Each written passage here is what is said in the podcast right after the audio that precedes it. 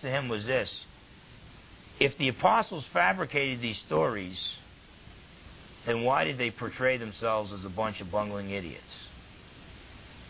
If these guys are trying to start their own church and they're going to tell story, make up stories, okay? Why in the world would they include, you know, Peter denying Jesus three times? You realize every time Peter got up to preach, and this is the guy, you know, this is the guy, he's the leader of the early church. This is your leading spokesman. You're trying to start a new church here, okay? That's some pretty bad PR, public relations, to fabricate a story about him denying Jesus three times. Because every time he gets up to take the podium to speak, he probably hear, hear all this little muttering going on.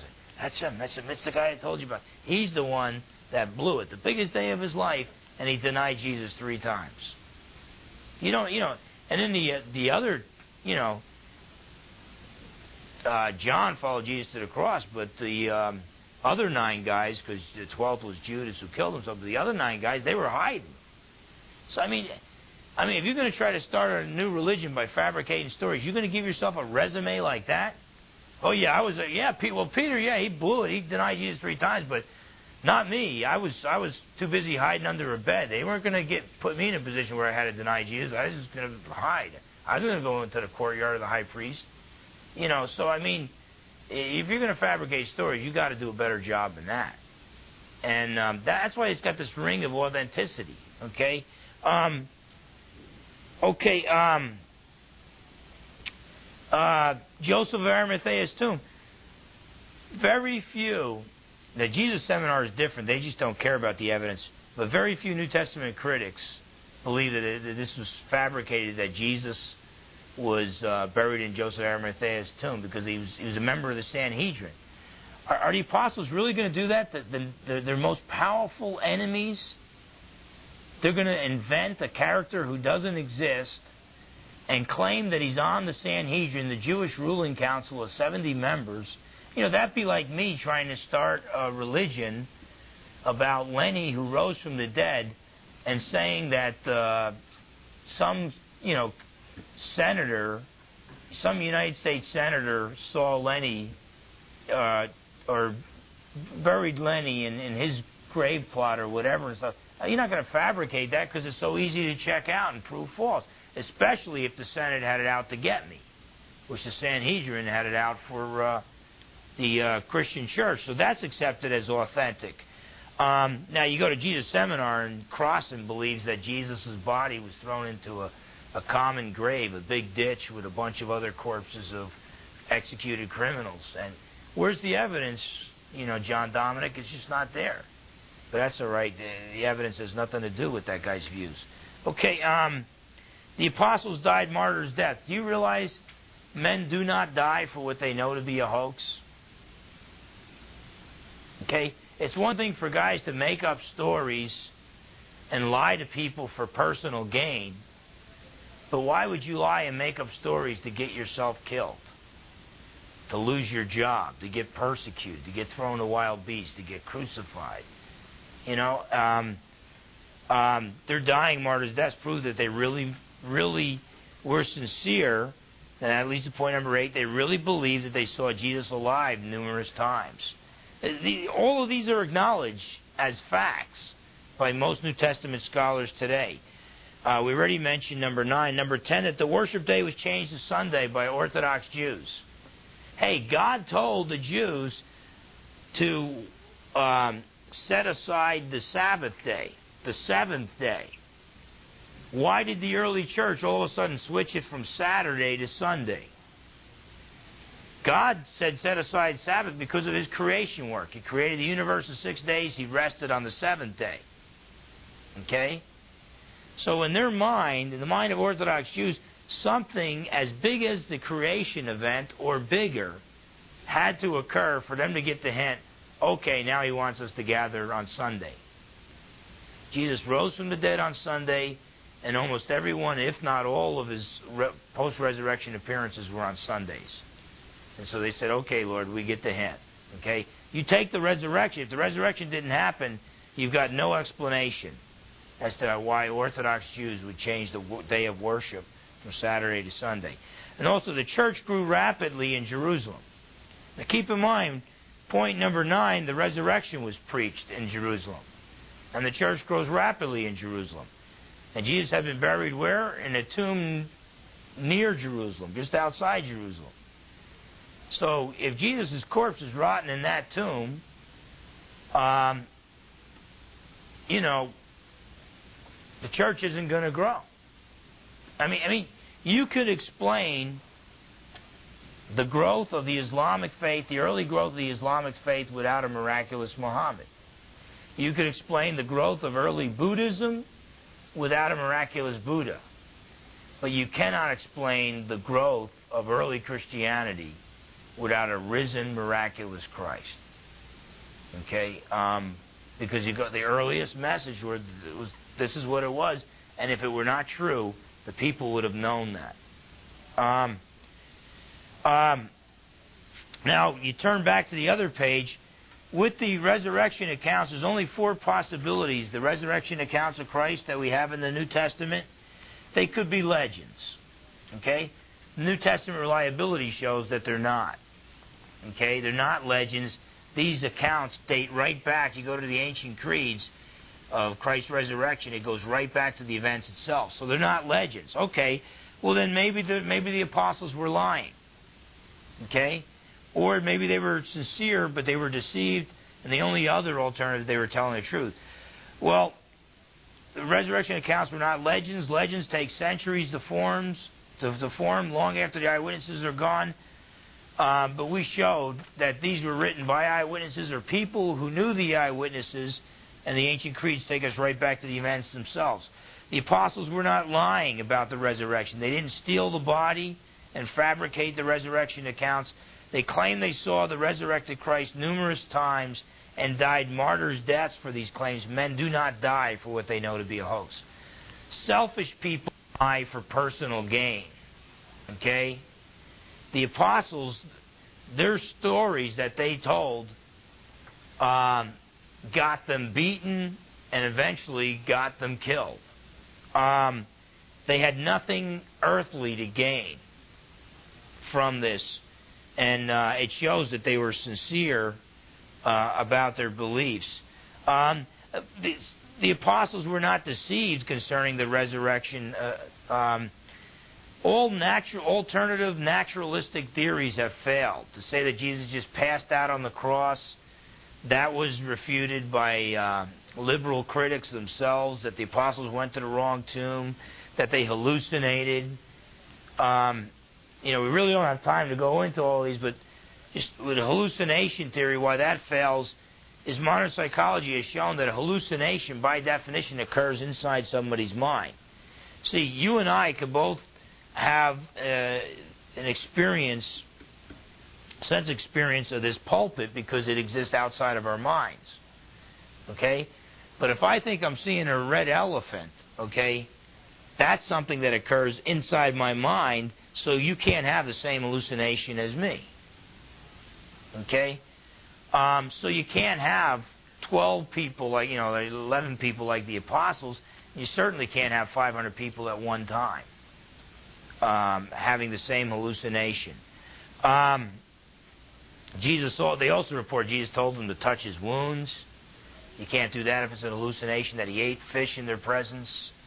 Um, swoon theory, the blood and water flowing from the side, modern science, modern medical science has shown that that only happens in a corpse. If you if you pierce this side, and and blood flows alongside a clear, transparent uh, substance flows alongside it, don't call, don't even bother calling a doctor. You're already dead. And um, the two possible causes of death there, and both are consistent with crucifixion: asphyxiation or a heart uh, rupturing of the heart. Um, but um, whatever the case, the only alternative there is that the apostles told the truth and that uh, Jesus uh, rose from the dead. Um, now, with Christ's deity, since the New Testament accounts are reliable, we've shown that. Jesus claimed to be God, and so either he was a liar or he was, you know, insane, um, or he was telling the truth. And um, uh, let me tell you, one of the biggest misunderstandings we have in America today, both inside the church and outside the church, we put Jesus in the wrong category. You know, if I ask you, do you think Jesus belongs in a category with Buddha, Confucius, Muhammad, Gandhi, um, Abraham? Does he belong in that category? Or does he belong in a category with Jim Jones, Charles Manson, um, David Koresh, which categories belong? Most people, even Christians, would say, well, he belongs in this one with these nice founders of other religions. No. Those guys never claimed to be God. These guys did. You see, when we put Jesus in this other group, which he doesn't belong, he doesn't stick out because they were all nice guys. Put Jesus in the category with the other people who claim to be uniquely God, okay? and all of a sudden he sticks out like a sore thumb. Why? Because every one of those other guys was was eventually shown to be insane, a fanatic. They got their followers killed. You know, they gathered a small band of followers and they drink juice and all die. Um, in Jesus' case, he claims to be God. 2,000 years later, one of every three people on the planet Earth agree with him that he was God. Um, so it's pretty tough to call Jesus a liar or insane. Um, uh, but whatever the case, let me just we'll just turn to this page here: evidence for Christ's deity. Um, Jesus called God Abba. Uh, it, it's not quite calling him Daddy, but it's saying that he's my pop. Okay. No rabbi in ancient times even came close to trying to claim to be have that intimate of relationship with the Father. Jesus' truly, truly statements, truly, truly I say unto you, or verily, verily I say unto you, or amen, amen I say unto you. They try to find something close to that in Jewish literature.